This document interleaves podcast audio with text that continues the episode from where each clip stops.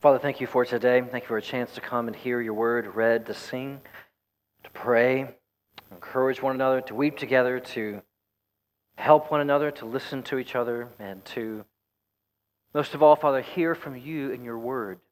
We pray now that as we hear your word preached, that it would have full effect on us, that it would not return void, that in all the ways we need to be encouraged, oh God, that you might encourage us in ways that we ought to repent. Father, help us repent. In ways that we ought to move forward in faithfulness, give us strength and encouragement. In ways that we ought to feel sorrow for sin, but we are not, please help us feel a conviction of the Holy Spirit through your word. All this, Father, that we might bring you glory with our lives, and we might give you praise, that you might be honored as holy among the nations where we live and that it, by that our own joy would increase. It is our joy that you are glorified. We pray this together in Christ's name. Amen. Well, first, just let me pick a, a, a personal note just to thank you, church, for caring for our family. Um, Colette was in the hospital last week, as I understand was communicated to you, and I'm just so grateful for your prayer, for your support, for your presence, for asking, for uh, I mean, I could just go on the list, but uh, thank you so much for your love for us. Glad to here this morning. Uh, purely, I can assure you, by God's grace. And uh, we have, uh, as I was telling a few this morning, we have enough answers to start having more questions uh, as to what's going on and how she's doing. So thank you so much for your, your prayer and support. Today's sermon is entitled Encouragement for the Church. Encourage, encouragement for the church. I thought a lot this week about my first sentence. Sometimes I don't think so much about that. This week I've thought a lot about it. I just think the thing that keeps coming to my mind this week as I think about encouragement for the church is that as your pastor, I just can't help but be encouraged. I mean, I just can't even help it but be encouraged. Sometimes over the past years of ministry, even in the past 12 months, past 12 years, of ministry, I felt like quitting. And sometimes I have harbored that thought and protected that thought. Sometimes I've been so discouraged, not only discouraged, wanted to be discouraged. And yet just, just keep coming, being unable to stay there. Just can't help but be encouraged. Now, church, I pray that that would be your experience today and in the weeks and months to come. I just can't help but be encouraged. There will be times of despondency, times of despair that the church is going to face in our mission to spread the gospel, to make and mature disciples. And as we'll see in the book of Acts, there's encouragement for us. Encouragement for us in this. Over the course of the next few weeks, we're going to be looking at various passages in Acts chapter 15 through 20. Acts is broken up in three major movements from the Holy Spirit coming to Jerusalem, and then the Holy Spirit and the message spreading to Jerusalem or to Judea and Samaria, and then the movement of the gospel and the Holy Spirit from Jerusalem to the ends of the earth in the latter half of the book. In this little section, chapter 15 through 20, we get Paul's ministry. This is Paul's missionary journey from the time that he left Jerusalem council in chapter 15 to the time that he came back and was arrested in Jerusalem in chapter 20. And Paul is moving around Asia, visiting churches that he has planted and also planting new churches. And there are so many recurring themes that I just felt it best in chapters 15 through 20 of Acts that we preach some topical exegetical sermons. Some of you might be hearing some uh, uh, oxymoronish language there. We're going to be following themes in Paul's ministry and in the movement of the church in Acts 15 through 20. So we're not just only going to handle it con- um, not sequentially. Uh, what would be the word I'm looking for? Consecutively. Con- whatever you're saying sounds great. Yes, one of those one of those con in order words chronologically. Uh, we're going to be handling it thematically in 15 through 20 to kind of pick up some themes on the mission field. That's what you could call this for the next few weeks, kind of a mini series of themes on the mission field as Paul is from going out from Jerusalem until he's arrested in Jerusalem in Acts chapter 20. And we're going to see that one of the major themes for the church that I'm, I'm afraid if we didn't slow down and look at them, look at it as a theme, we might miss it. The church is regularly encouraged. The church is regularly encouraged. The church is in need of encouragement. And the church is regularly encouraged. Let's think for a minute together. What is encouragement?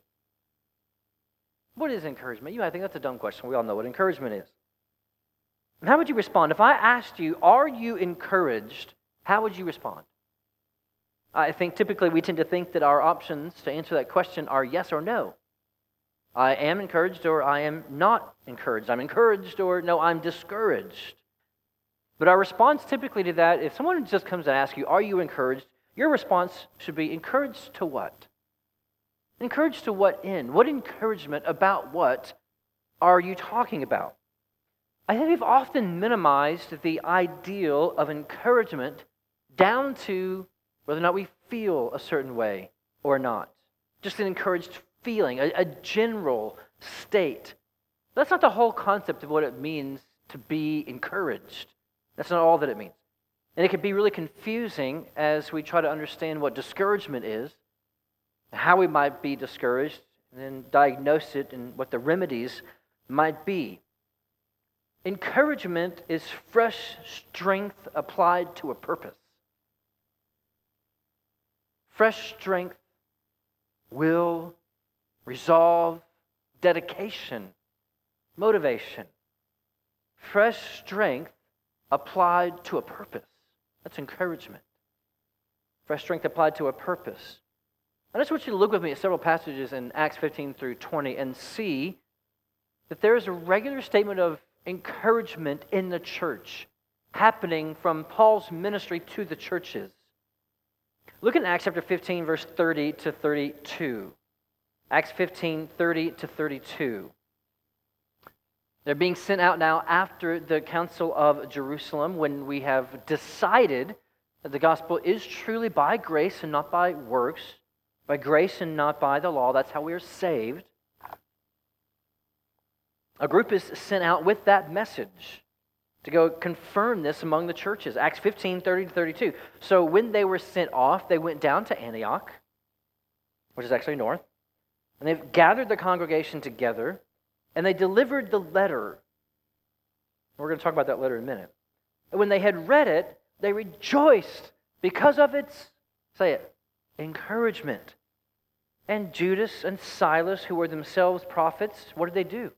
They encouraged and strengthened the brothers with many words. Flip forward to Acts 16:40. Acts 16:40. And this is the chapter, as we'll see in the weeks to come, where Paul is put in a Philippian jail for the sake of the gospel with his partner Silas. They are miraculously released, and at the end of that section, Acts 16:40, it says, So they went out of the prison, and they visited Lydia, who had become a Christian. Same chapter. And when they had seen the brothers, what did they do? They encouraged them. They paused, they stopped, they encouraged them and then they left. Acts chapter 18, verses 27 through 28. Paul is continuing to move around Asia. He wanted to go to the city of Achaia. And when he wished, Acts 18, 27 to 28, and when he wished to cross to Achaia, the brothers encouraged him and wrote to the disciples to welcome him. They encouraged him. They wrote to the disciples to welcome him. When he arrived, he greatly helped those who through grace believed, for he powerfully refuted the Jews in public, showing by the scriptures that Jesus was the Christ. One more Acts 20, 1 through 2. One more Acts 20, 1 through 2. After trouble in Ephesus, after the uproar ceased, Paul sent for disciples, and after encouraging them, Paul took time to encourage them. That was his purpose. After encouraging them, he said farewell and he departed from Macedonia. When he had gone through those regions, he had given them and had given them much encouragement. He came to Greece.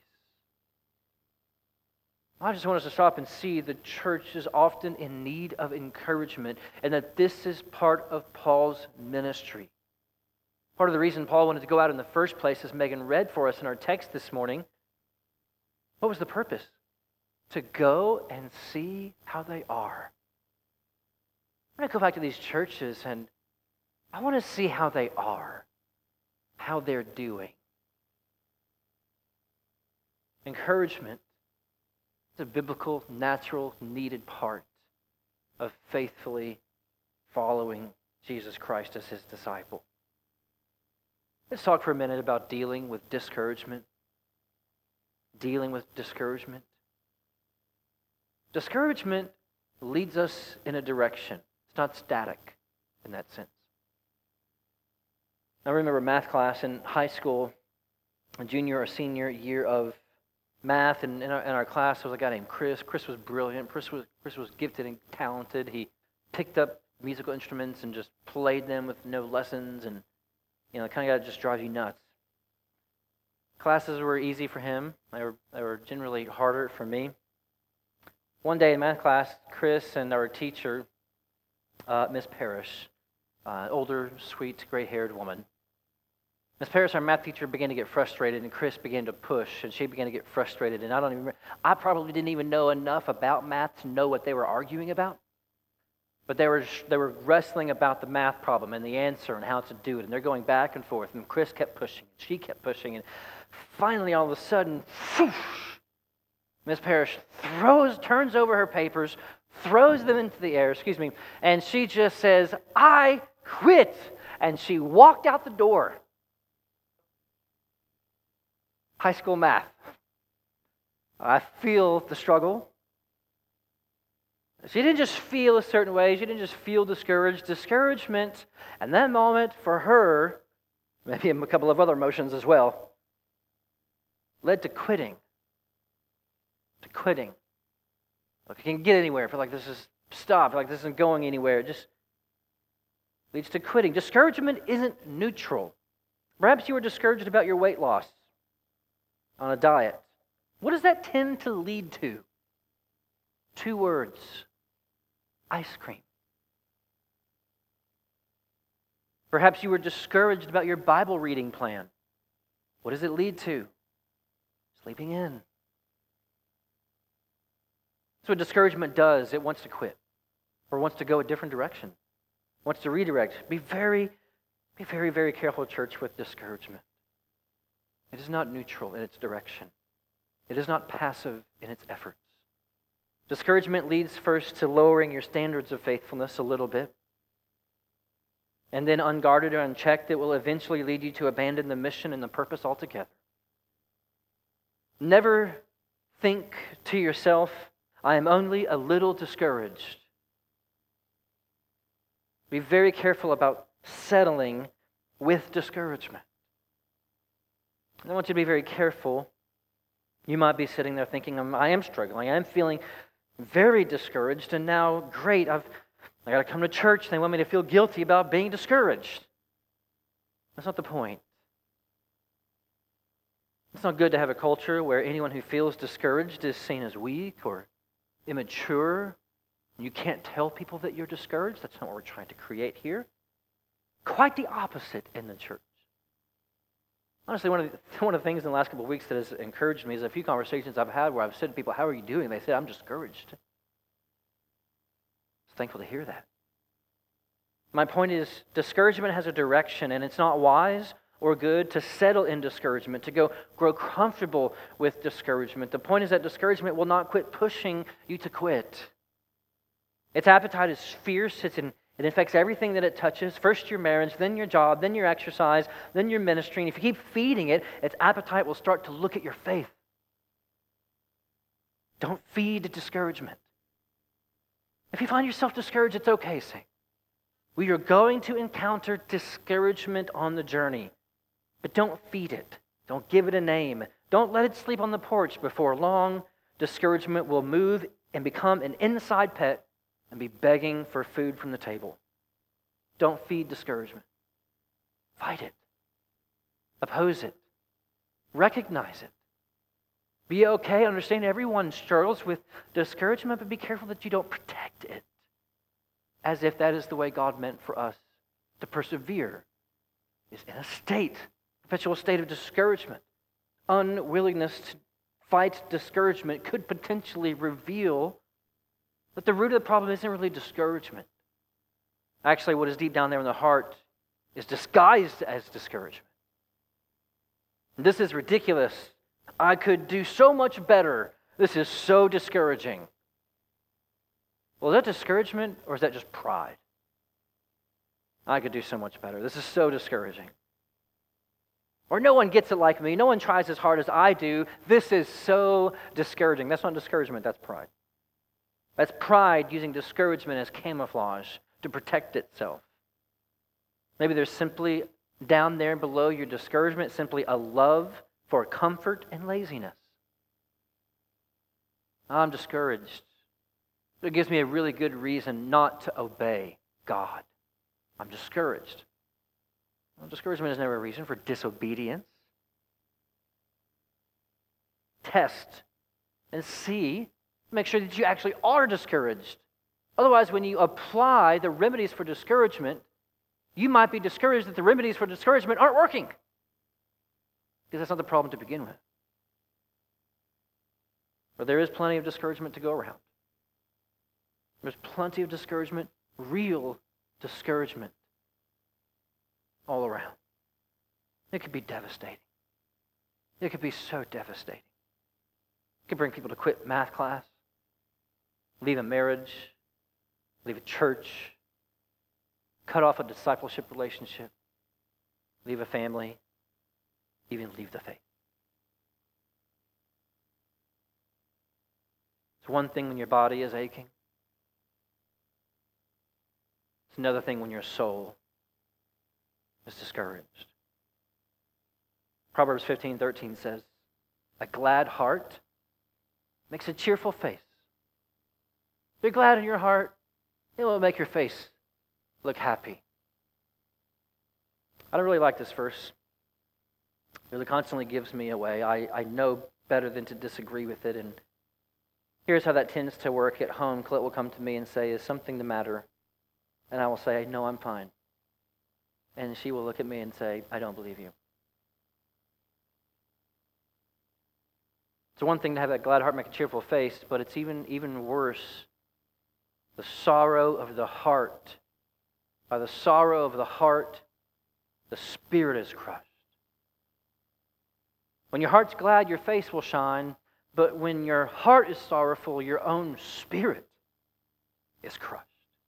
Not just your face that's sad, it's your spirit.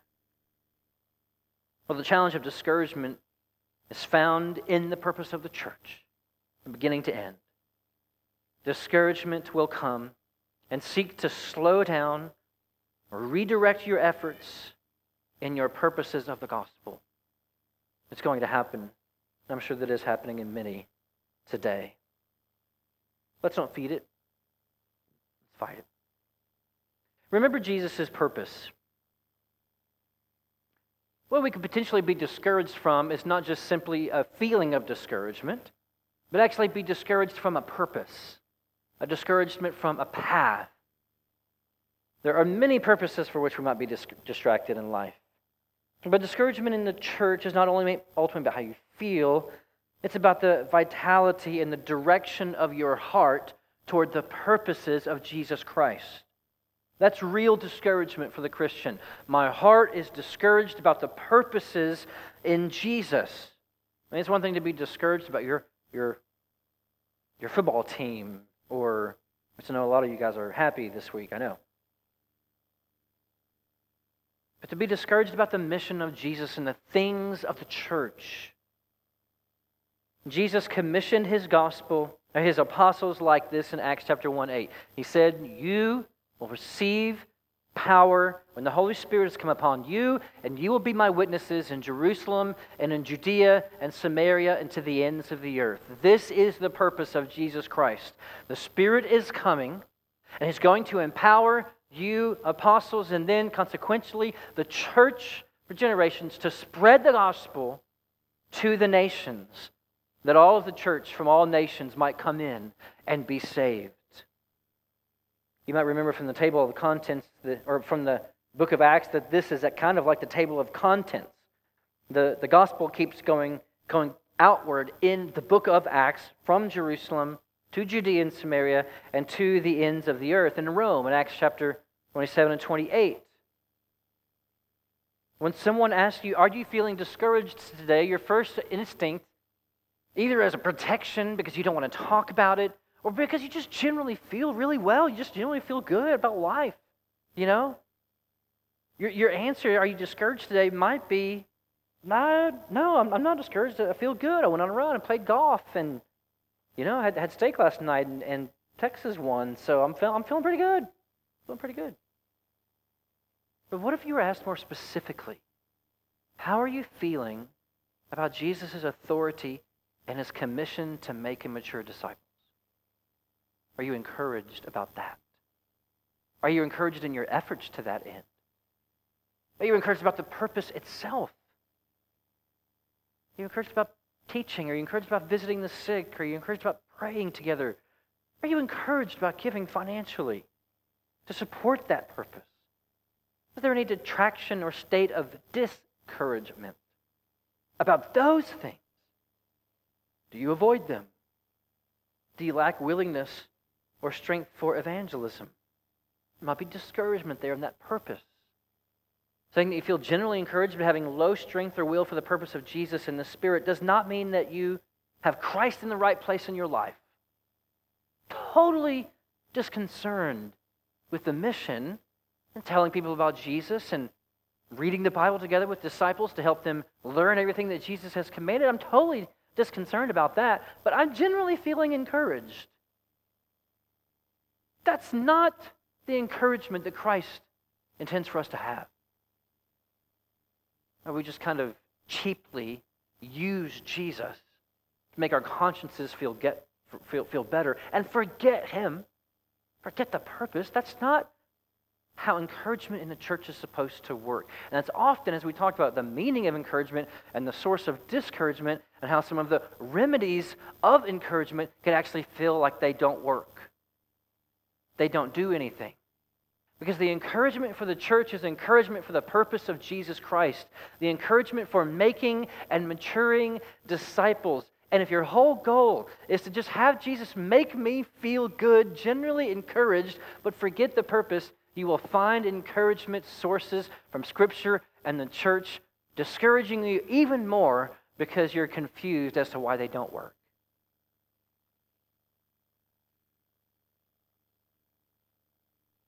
The purpose of Jesus Christ is for the church to tell other people about Jesus. The purpose of Jesus Christ for his church is to continually gather together and pray. The purpose of Jesus Christ is to make disciples by reading the Bible together. The purpose of Jesus Christ is to speak the truth to one another in love. The purpose of Jesus Christ is to forgive one another when they sin against you, remembering that God has forgiven you in Christ. It takes encouragement to do these things. We need encouragement to keep practicing and caring about church membership and discipline. That could be discouraging. Well, where does encouragement come from? When we are in the slough of despondency, as it were, where does encouragement for the purpose of Christ come from? Where can we go get encouragement for those things and to that end when we are feeling discouraged about the purposes of Christ? We go to God's grace, we go to God's Word, and we find encouragement in God's people the church to be encouraged in the purposes of Christ will find encouragement in God's grace, find encouragement in God's word, find encouragement through God's people. First, go back to Acts chapter 15, verse 30 to 31. Find encouragement in grace. Again, this letter now being sent out back to Antioch with the news That we're not going to put on the burden of the law on you to be saved. No one can keep the burden of the law. Christ has kept the burden of the law. We are actually saved by grace through faith in Jesus. Look what it says, Acts 15 30 31. So when they were sent off, they went down to Antioch. And having gathered the congregation together, do you hear that? Look at the whole church together.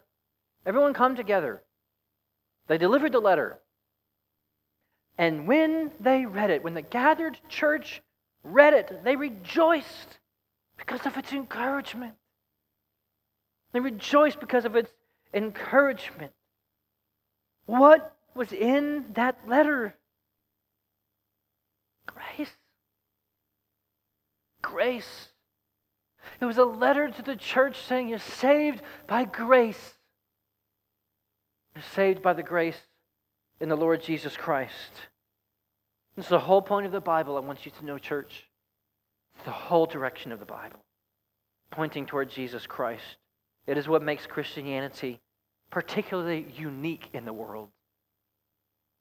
That our way toward God, that our way to, to peace with God, that our way to have all of our sins forgiven and absolved and atoned is not through us trying harder and being better and making new laws so that we don't break the, the law of God like a Pharisee. We, we can't do it. We are saved because God is gracious.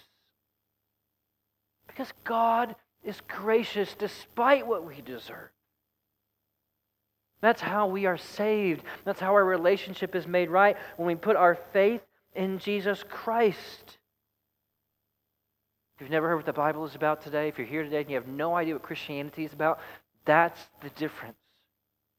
We cannot do enough good to pay for our own sin, but God has been gracious to us in putting Jesus on the cross to die as we deserve, that if we put our trust in Him, His death will wash away our sins. His blood will wash away our sins. And that's grace. That's the letter. That's the letter that they're reading. Grace is not just for saving, it's for strengthening. Grace alone saves us, but it doesn't only save us, it strengthens us. Grace is the air that we breathe as a church. It's the songs that we sing, the prayers that we pray. See how the letters begin in the New Testament over and over and over. They're always talking about grace in the New Testament, not just as a kind of quaint greeting, grace and peace to you, but grace is on the forefront of the author's minds in Scripture. Ephesians 1 2, grace to you and peace from God our Father and the Lord Jesus Christ. That's the first thing I want you to hear from me. Peter says to the diaspora, Grace and peace be multiplied to you. Paul begins Colossians, Grace to you and peace from God our Father. We're constantly using the language to remember that it is God who is gracious to us. To Philemon, Paul writes, The grace, he ends his letter, the grace to the Lord Jesus Christ be with your spirit. Don't just know the grace, he ends his letter to Philemon May the grace be with your spirit. Consider the end of the entire Bible, Revelation 22 21, the very last words in all of recorded Scripture. The grace of the Lord Jesus be with all. Amen. As an encouragement to the persecuted church reading the book of Revelation. The last word is grace. Grace, grace, grace. It's our anthem, it's our song, it's our doctrine, it's our fellowship, it's our encouragement when we are discouraged. When you remember, I am saved by grace through faith in Jesus, it's encouraging. It's encouraging. So when Timothy is a pastor and he's young and he's tired and he's facing a slew of false teachers in the church, Paul tells Timothy, explaining the gospel to him, You then, my child, be strengthened by grace. You're hearing a lot of things out there, Timothy. You be strengthened, propped up, held up, firmed up by grace that is in Jesus Christ. when the Hebrews are being persecuted and growing faint in the book of Hebrews. And they're thinking about turning away from Jesus and thinking about going back to Judaism where things are easier and less costly. Hebrews 13, verse 9 says, Do not be led away by diverse and strange teachings, for it is good for the heart to be strengthened by grace. Oh, it's so good for the heart to be strengthened by grace, not by foods which have not benefited those devoted to them. You're wanting to go back and get comfort food, so to speak, in the Hebrew ceremonies. It's not good. It doesn't do anything for you. It's good for the heart to be strengthened by grace. Grace saves and it strengthens. Talk about grace. Pray grace. Sing grace. As you read the Bible, pay particular attention to grace, not only for your doctrinal purity, but for the encouragement of your heart. If you are discouraged today, church, let me just encourage you to go back and revisit grace. Think about grace this afternoon. Read about it in Scripture and be encouraged. We're encouraged to the purposes of Jesus Christ by His grace. We are, we are encouraged in the purposes of Christ by God's Word. By God's Word.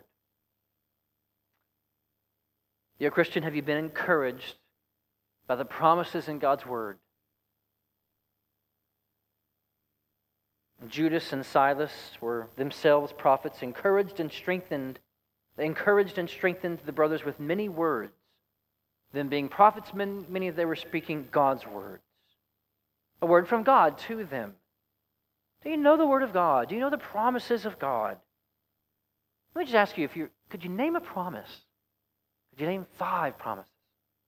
Could you just dwell on three promises this afternoon. If you were locked in a dungeon of doubt and despair, could you pull out one key promise in your mind and be encouraged by it? The world is offering all kinds, all kinds of tricks and medicines and, mes- and methods for feeling up, for feeling good, for, for that feeling of, of being encouraged. One song I heard recently, I think recent, recently, I think summarizes our times and how sometimes even Christians are looking for help outside of God Himself. The song says, The better part of my 20s were spent writing songs about God on a Prozac prescription. Doesn't that seem odd? Because I believe in a gospel and a God who is good, but these chemicals, they don't always work like they should. The world has many tricks and methods to try to make us feel up. There's no replacement for God's word to us. Listen very carefully. Here's, here's my disclaimer I'm not a medical doctor, I'm not a psychiatrist. If anyone here has been prescribed medicine for their doctor, you should not hear this song and think, well, if I'm a good Christian, I'm going to go get off my medicine tomorrow. Absolutely do not do that. You may go talk to your doctor about your options, but that's between you and your, your doctor. I'm not a doctor. But I can say this there is increasingly an instinct in our culture, and Western churches in particular, that if I'm down, like I'm low, if I'm having a bad day, then there ought to be a quick fix. There ought to be a quick fix. There should be. There must be. It's 2023. There's got to be a quick fix out there. Could be a pill. Could be many things. Not just for headaches, not just for physical ailments, but for emotional and personal distress. Again, my goal is not to say medicine is bad and God is good. It's Not my point. Don't hear anything like that.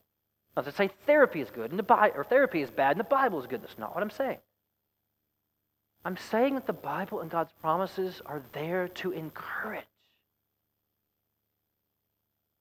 They're there to encourage you to lift your spirits, to strengthen you, to prop you up, to, to weaken, to, to strengthen weak knees. As mature Christians, as we mature as Christians, our disposition will increasingly be to go to God's Word for encouragement rather than the things of the world and its many shapes and forms and pleasures and offerings. Psalm 119, verse 28, gives us words to pray my soul melts away for sorrow. Strengthen me according to your word. Get me out of my sorrow by giving me your word. Let me hear from you, God. The promises of God are encouragement for saints. Turn with me in your Bibles to 1 Thessalonians chapter 4, verse 16 through 18, or listen and look later. 1 Thessalonians 4, 16 through 18. I just want you to see an example of how Paul intends for the church in Thessalonica, writing back to one of those churches that he visits in Acts, writes back to them in order to encourage them. And what does he do? He gives them doctrine, the word, truth about Jesus. First Thessalonians 1 or chapter 4 verse 16 through 18 he's wrapping up his discussion about whether or not Jesus is going to return when and how. And he says for the Lord himself will descend that's Jesus from heaven with a cry of command with the voice of an archangel, with the sound of the trumpet of God, and the dead in Christ will rise first. Then we who are alive, then we who are alive, who are, who are left, will be caught up together with them in the clouds to meet the Lord in the air. So we will always be with the Lord. Now, you might look at this and think, well, we don't really need to bother with this stuff. This is the kind of that stuff that everyone disagrees about. This is kind of stuff everyone has all these arguments about. This is one of those doctrines we'll never really get answers. You know, don't, don't get into the debate.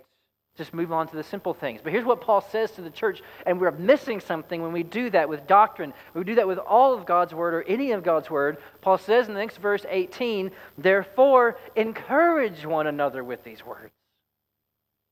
You take God's word, you hear it, and you encourage each other with it. You read it, you speak it, you discuss it. You pray it.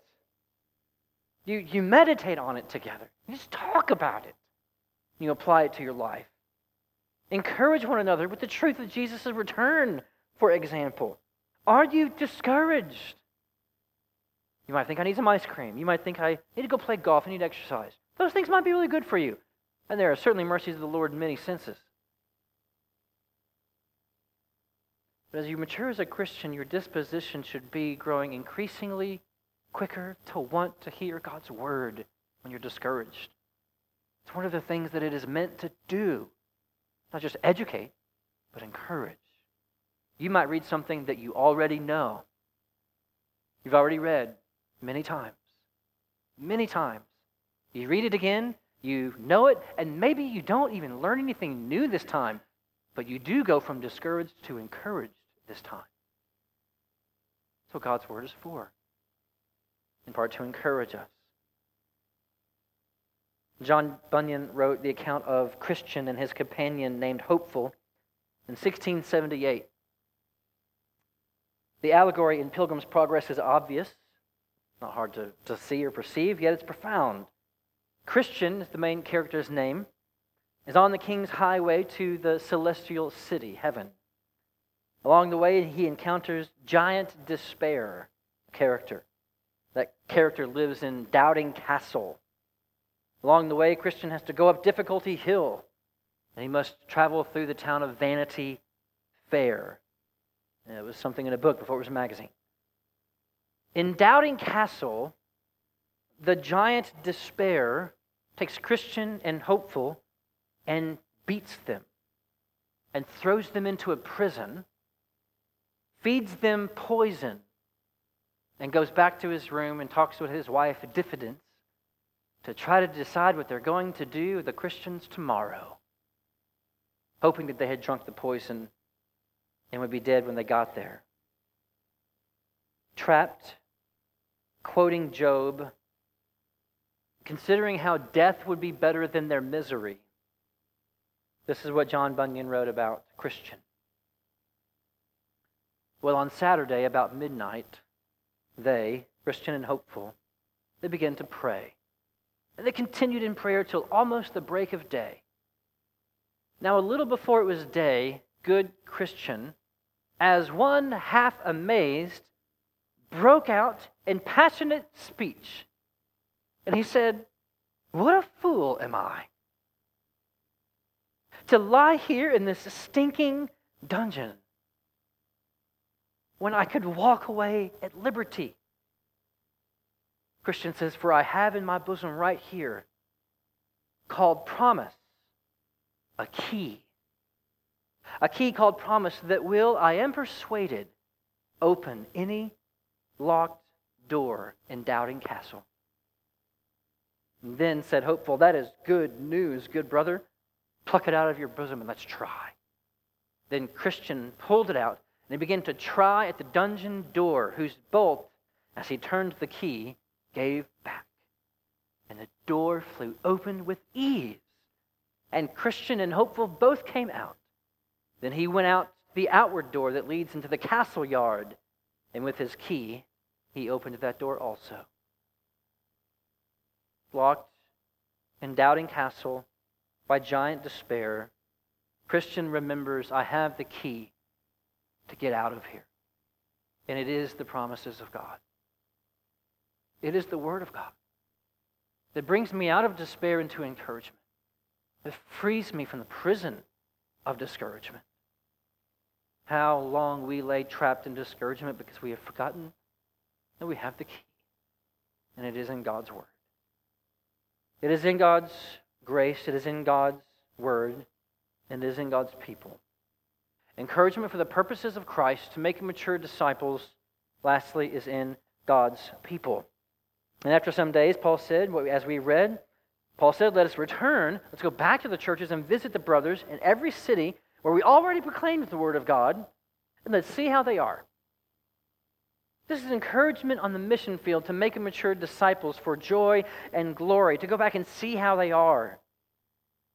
Today, if we want to see how someone is, we might just think of texting for that information. a quick text. I've grown increasingly uh, less excited about texting over the years. A quick informational debate. How are you doing? Oh, this is how I'm doing.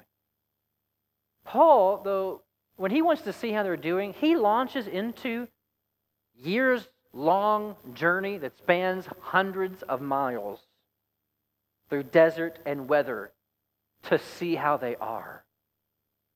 Paul also directed others to move around Asia for the sake of encouragement. He says in Ephesians 6 21 through 22, so that you may know how I am and what I am doing. He was in prison. Tychicus, the beloved brother and faithful minister in the Lord, he's going to tell you everything. He's just going to come tell you how we're doing. Verse 22 in chapter 6 of Ephesians, Paul says, I have sent him to you for this very purpose, that you may know how we are doing, and that he may encourage your heart. I'm sending Tychicus. He's coming all the way to Ephesus. He's going to tell you how we're doing, and he's just going to encourage you, church in Ephesus. I read a really interesting article this week. I've probably mentioned it every day, so if I've seen you this week, you've probably heard this. It's an article in the online news journal called The Atlantic.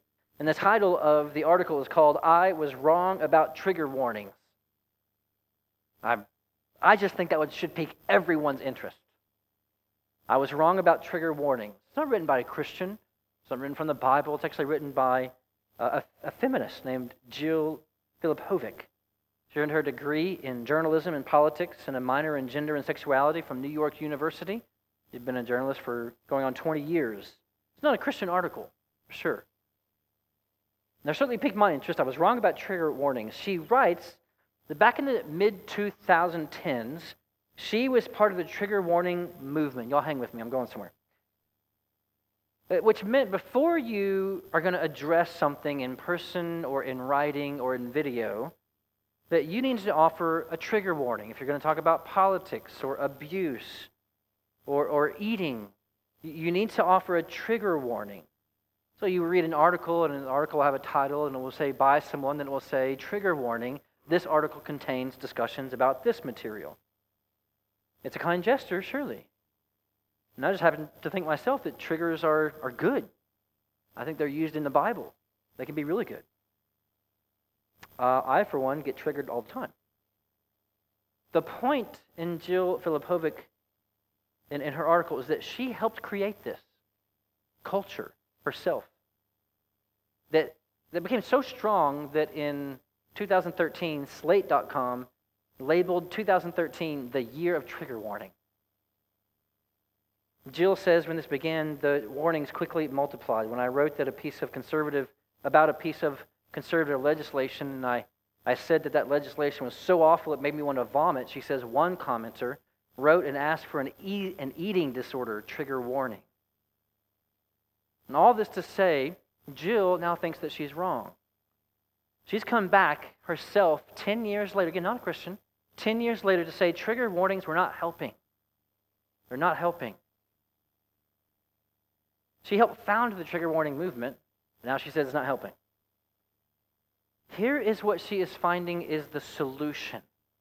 She's finding that as we increase the trigger warning use, we are actually decreasing resilience to face any part in the world. And here is her answer.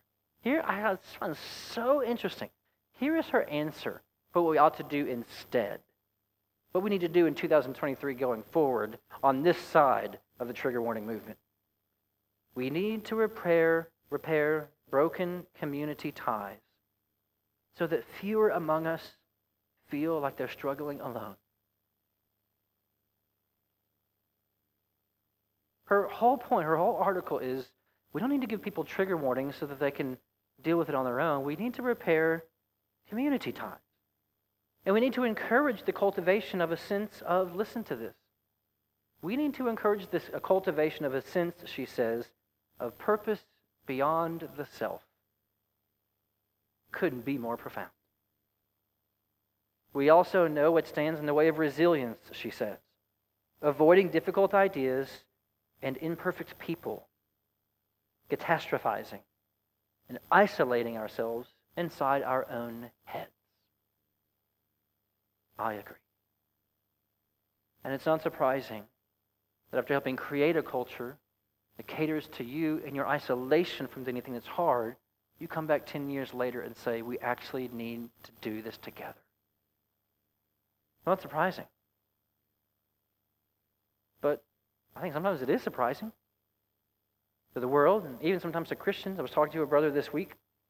He said one Christian that he knows in his workplace actually should was suggesting the idea or wondering if there was a way that Christians could kind of form an organization together to where they could get together and be together and encourage one another.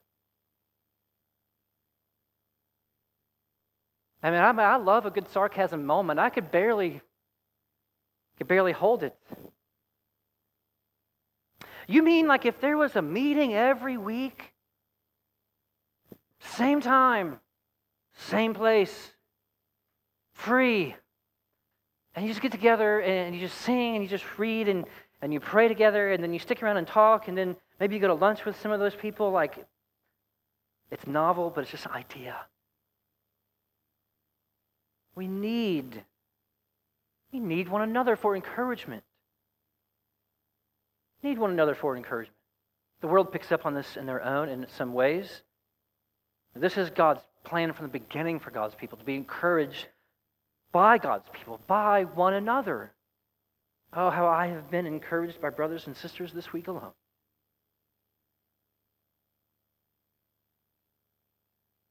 On Tuesday evening, I, a group of men just listened to me cry.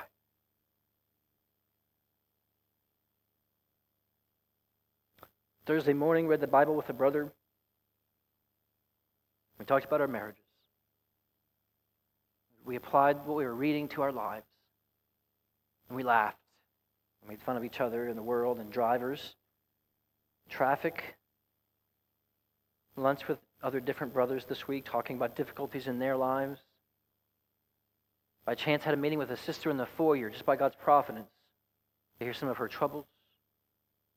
I was sitting in the office on Thursday, getting ready to leave, and was going back and forth between getting some more work done and going home early or waiting and I think I should go. Maybe I'll just get some more things done and come early tomorrow. And I just decided to get up and go. And I just happened to meet a sister in the foyer and we talked and prayed.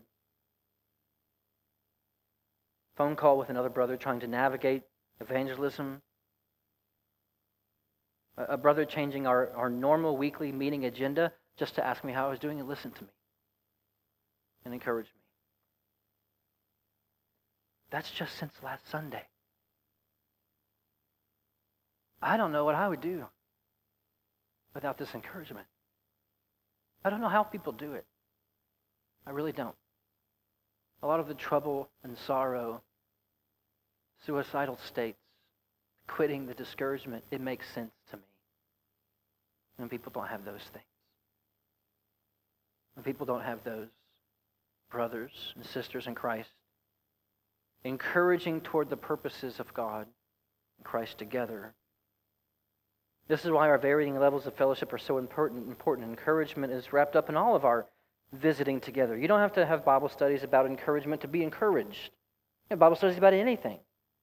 When you meet together with a brother or sister and you, you read through the Bible together and you pray and you share and you listen, your mood, your tone, yourself is strengthened. And strengthened not just to feel better, but actually strengthened back to the purpose to go be a, a husband, to go be a wife, to go be a deacon, to go be an elder, to go preach, to go share the gospel at work, to go back to your life group, even though it's been hard. Encouragement is in all of those things that we are doing together when we come to see one another and see how we are doing and encourage one another with the grace and the Word of God. In my late 20s, I started going to see a chiropractor, starting to have pretty, pretty bad back pain. And I was, uh, I was, I would say 27, 26, 27, something like that. And the doctor took uh, one look at my x ray and said, You have the back of a 40 year old. And uh, now I actually have the back of a 40 year old. He wanted me to start coming see him, come see him every two weeks. And so I said, sure, I'll come see you every two weeks, and uh, or no, one, two times a week. Excuse me. I thought that was a little much at first, but every time I went to the chiropractor, he did the exact same thing. The first time we did some stuff, he showed me how bad my back was. First of all, convinced me to keep coming back. And every time we got there, I laid on the table in the same position. He wrapped his arm around me and he cracked something. Then he would twist me around again, put it on, and then he would crack something. He just cracked two or three things. Send me out twice a week. There was a time when I was thinking, I think he just enjoys this. I don't even know if it's doing anything for me. You know, I think he just likes the sound. He gets paid to make that sound. But I just kept going and I kept going. And I eventually discovered I, I had grown an inch in about five weeks. Kind of like the Grinch's heart, but it was my back. I just, and I was, I, I wasn't walking like this anymore. Now I was walking around like this, standing up. I, I couldn't see what was happening, but it was just, it kept changing and shifting my back that was stronger and stronger and stronger. And this is how Christian encouragement works when we visit one another and pray together. Sometimes you don't leave a life group going, well, that was encouraging. Sometimes it could be a source of discouragement. You go back to the chiropractor, you go back to your small group. Because one of the ways, one of the primary ways God's encouraging the church is by Paul saying, let's go visit them and see how they're doing. One of the ways we do that is get together every single week here. How are you doing? How are you doing in the purposes of Christ? How are you doing for Christ in your marriage? How are you doing for Christ at your workplace? And we remind one another. Every time we get together, what do we do? We remind one another of God's grace which strengthens us. We remind one another of God's word, which encourages us. Discouragement is inevitable, encouragement is available. And God's grace and His word and His people. If there's any encouragement in Christ, Paul says, any encouragement in Christ, any comfort from love, any participation in the Spirit, any affection and sympathy, complete my joy by being of the same mind, having the same love being in full accord, in one mind. Well, there is encouragement in Christ, in His grace, in His word, through His people. Let's pray.